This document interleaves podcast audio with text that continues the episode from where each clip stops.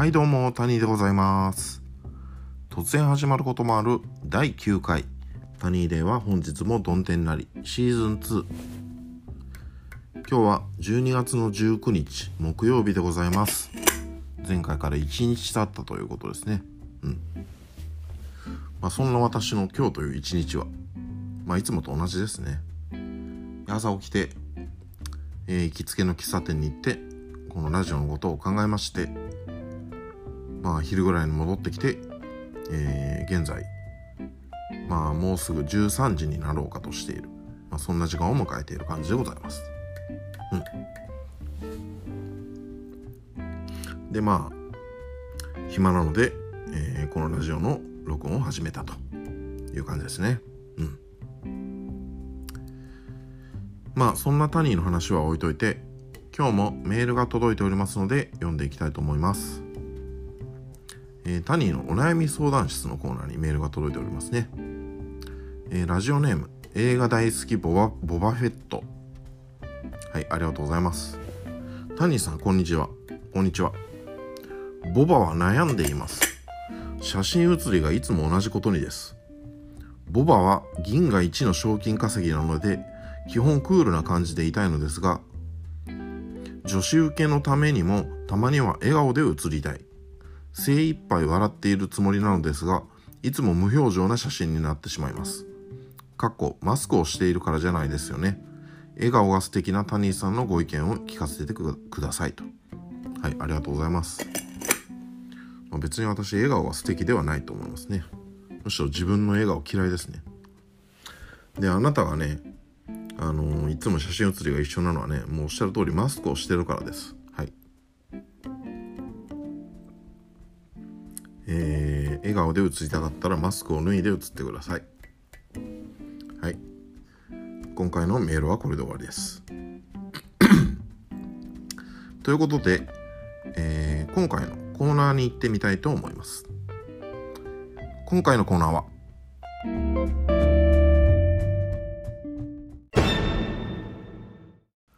ドラマーが語るスピッツのリズム体の凄さ。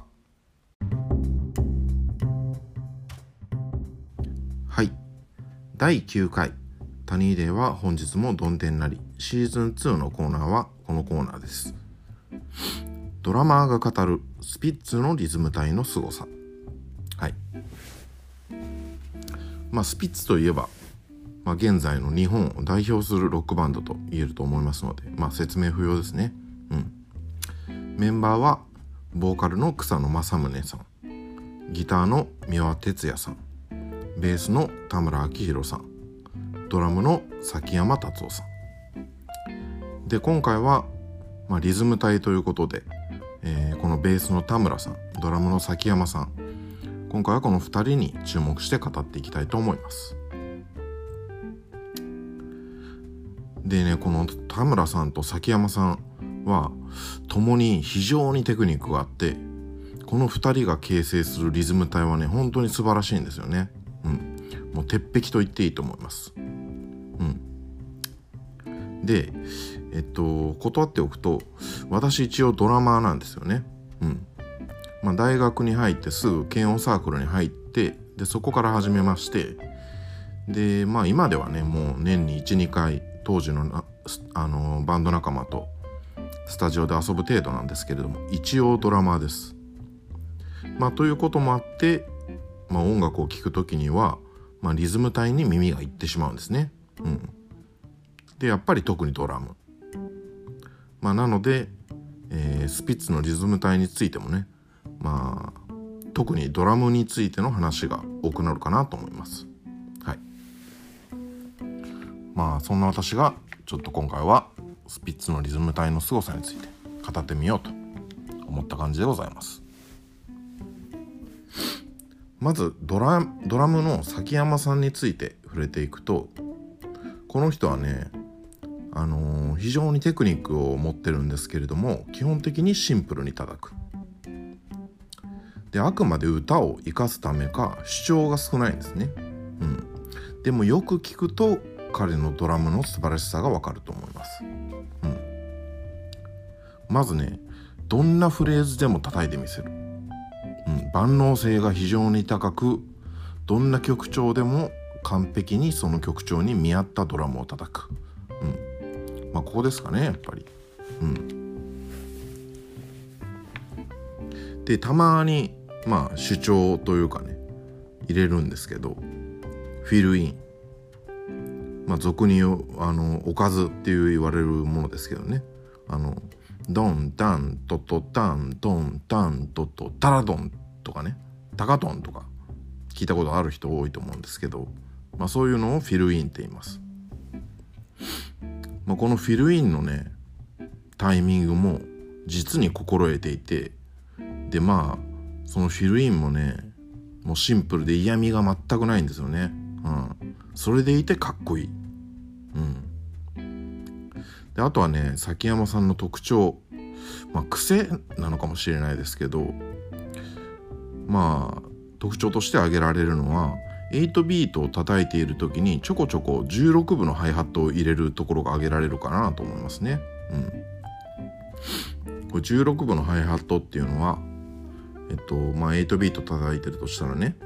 ツンタン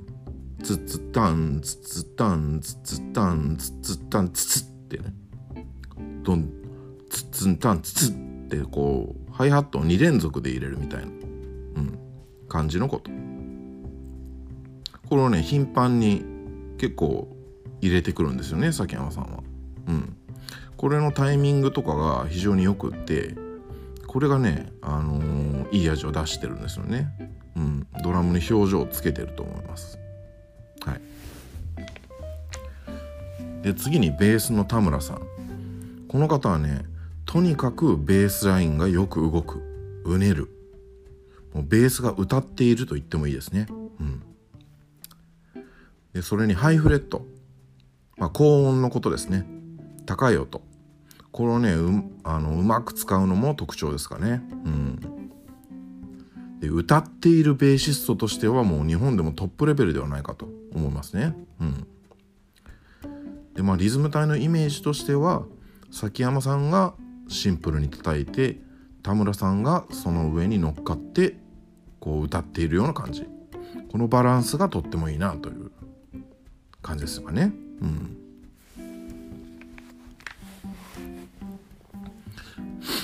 でまあ次にこの2人の形成するリズム体がまあいかにいいかということでまあ何曲か彼らの代表曲に触れていきたいと思うんですけれども 失礼。まずはね、えー、チェリーという曲。はい、これはもうスピッツの代表曲ですね。1996年の7枚目のアルバム、インディゴ地平線に収録されております。もう彼ら彼らといえばこれっていう人も多いんじゃないでしょうかね。うん。で、このチェリーの、えー、まずドラム。これね、もうイントロがもう非常にテクニカルなフィルインから入るんですけどあの有名なやつね。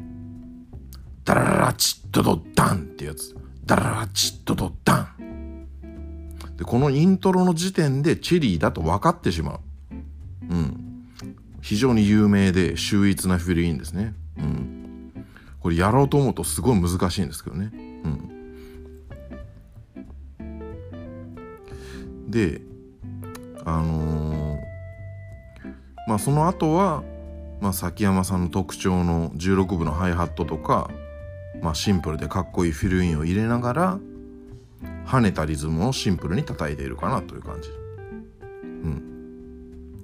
うん、で次にベースですよね。うん、でドラムがシンプルに基本的に叩いててでこの曲はギターもシンプルにカッティングを続けている感じなのでベースが最も目立っているような印象を受けますね。うん。ベースラインが曲の雰囲気を作っていると言っても過言ではないと思います。うん。ベースで聴ける曲。うん。それがチェリーだと言えると思いますね。うん。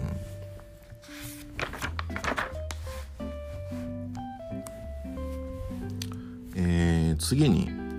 えー、渚という曲。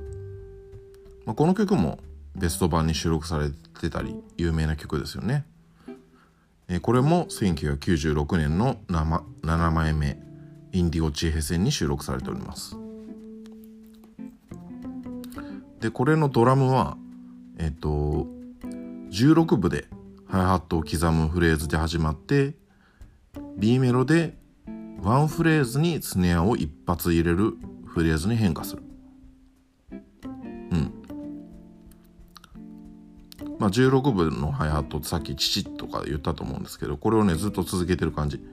あの両手でねチキチキチキチキチキチキチキチキってずっと両手でハイハットを刻んでいる感じですね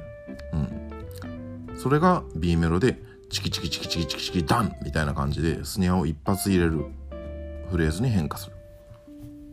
まあ、スネアっていうのはあのー、まあ、ドンタンドットタンの中でこのタンの部分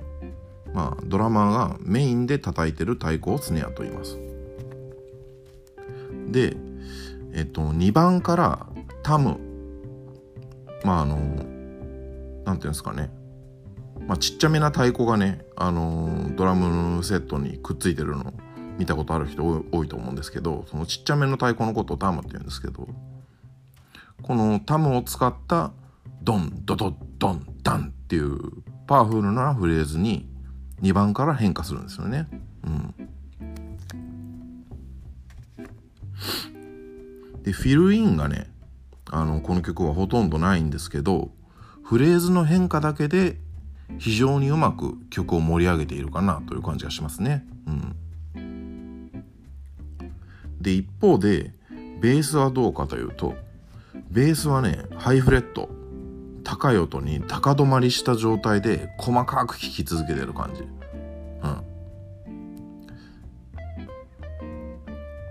うん、でえっとその高い高いねあの音で高止まりした状態で弾き続けながら1番のサビで歌に合わせた感じのフレーズをね弾くところも秀逸ですよね。うん、突然なんか歌に歌の曲調に合わせたようなねメロディアスなフレーズになる。うん、でやっぱり2番からドラムに合わせたそのドンドドドンダンに合わせたようなベースに変化する。うんこの「渚」という曲はね曲のこのノリの良い雰囲気をこの2人のリズム隊が見事に作っていると言える曲だと思いますね。うん、で次に「えー、群青」という曲これは2007年の、えー、12枚目のアルバム「さざ波 CD」に収録されております。この曲はね私がスピッツで最も好きな曲であの疾走感のあるポップチューンですね。うんまあ、最も好きっていうのもこの曲のリズム体が好きだからなんですけどね。うん、でまずこの曲のドラムについて言うと基本的にはシンプルな8ビート。そこに崎山さんお得意の16分のハイハットとか、まあ、シンプルで嫌味のないフィルインが入ってくる感じ。でブレイクする時にねあのー、ドラムのみになるところがあるんですけどそこでも非常にシンプルに叩いているところに崎山さんのセンスの良さが伺えますかね、ドラムだけになる部分があるんですけどね、うん、そこでもなんかややこしいこととかねやらずにシンプルに、うん、叩いて流す感じ、うん、やっぱセンスあるなって感じますね。うん、でこの曲はねとにかくやっぱりベースですね。うん、ベースはもうとにかくうねる。歌いまくってる。うん、A メロ B メロサビお構いなしに歌いまくってるんですね。本当にベースラインが秀逸な曲です。でかっこいいですね。うん、で曲の合間にベースソロまでありますしね。うん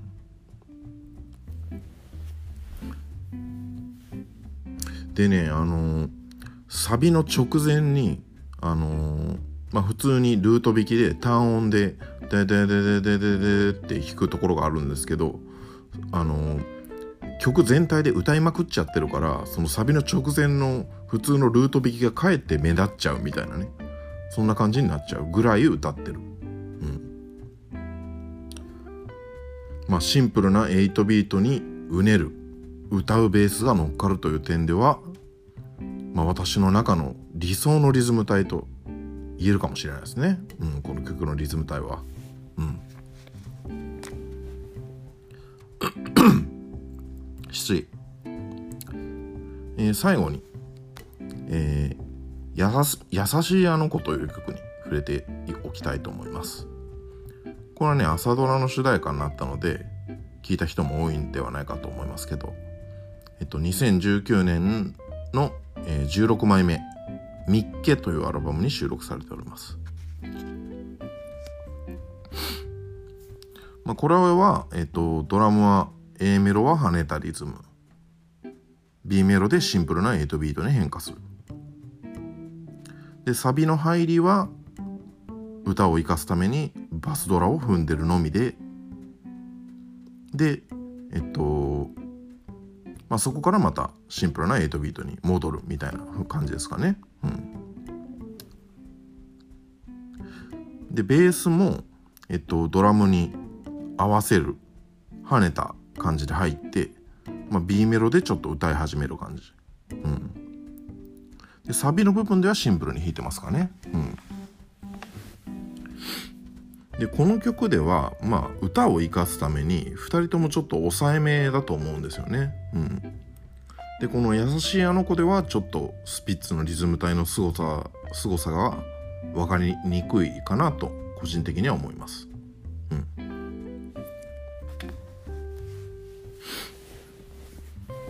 で最後にまとめますと、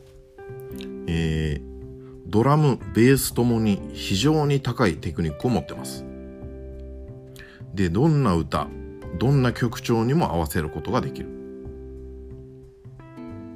でシンプルに叩きながらもハイハットの16分やセンスのあるフィルインでリズムを作る崎山さんとその上でうねって歌う田村さんの組み合わせは非常によくて現在の日本のロックバンドでもトップクラスであると言えると思いますね。うん。まあという感じですかね。うん。まあスピッツの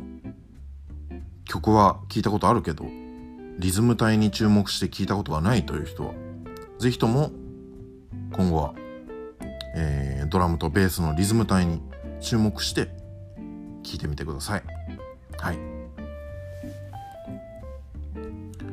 で終わりに、えー、今回触れた曲はえっと私の Apple Music のプレイリストに上げております。で、プレイリスト名はラジオ名と同じ、えっと、タニーデーは本日もドンテンなりというプレイリスト名になってまして、公開してますので検索したら出てきます。ので、えー、そこで、えー、聞いていただくもよし、まあ普通に Apple Music や Spotify で検索して聞いていただくもよし、まあとにかくね、まだスピッツのリズム体に注目してない方、うん、今後は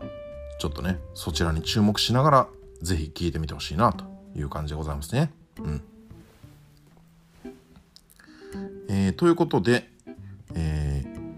YouTube で視聴されている方最後までご視聴いただき本当にありがとうございました最後にメール募集しております。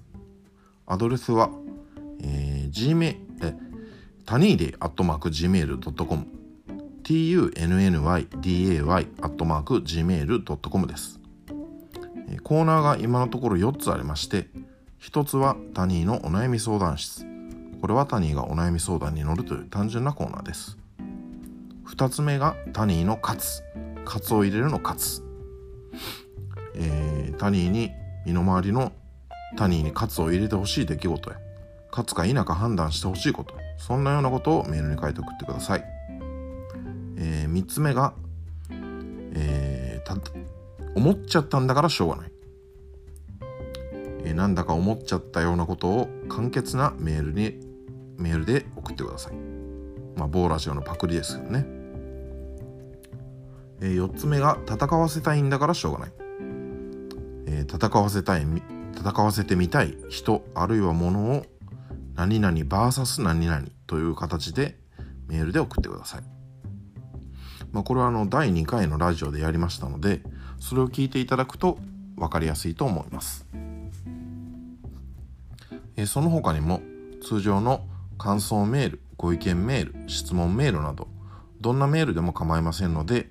送っていただけると大変嬉しいです。メールお待ちしてます。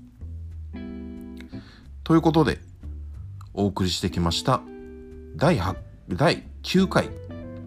タニーデーは本日もどん天なりシーズン2この辺りで失礼し失礼したいと思います。ほんじゃまたな。